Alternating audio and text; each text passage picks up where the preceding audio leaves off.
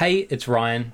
After 100 episodes of this podcast, I thought it was about time to write a business book based on the insights that everyone can learn from.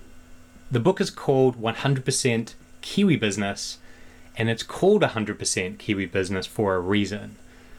You can find out more on the book publisher's site at umprint.net, that's umprint.net, or pre orders are available at businesskiwi.com. Thanks for listening, and thank you in advance for reading.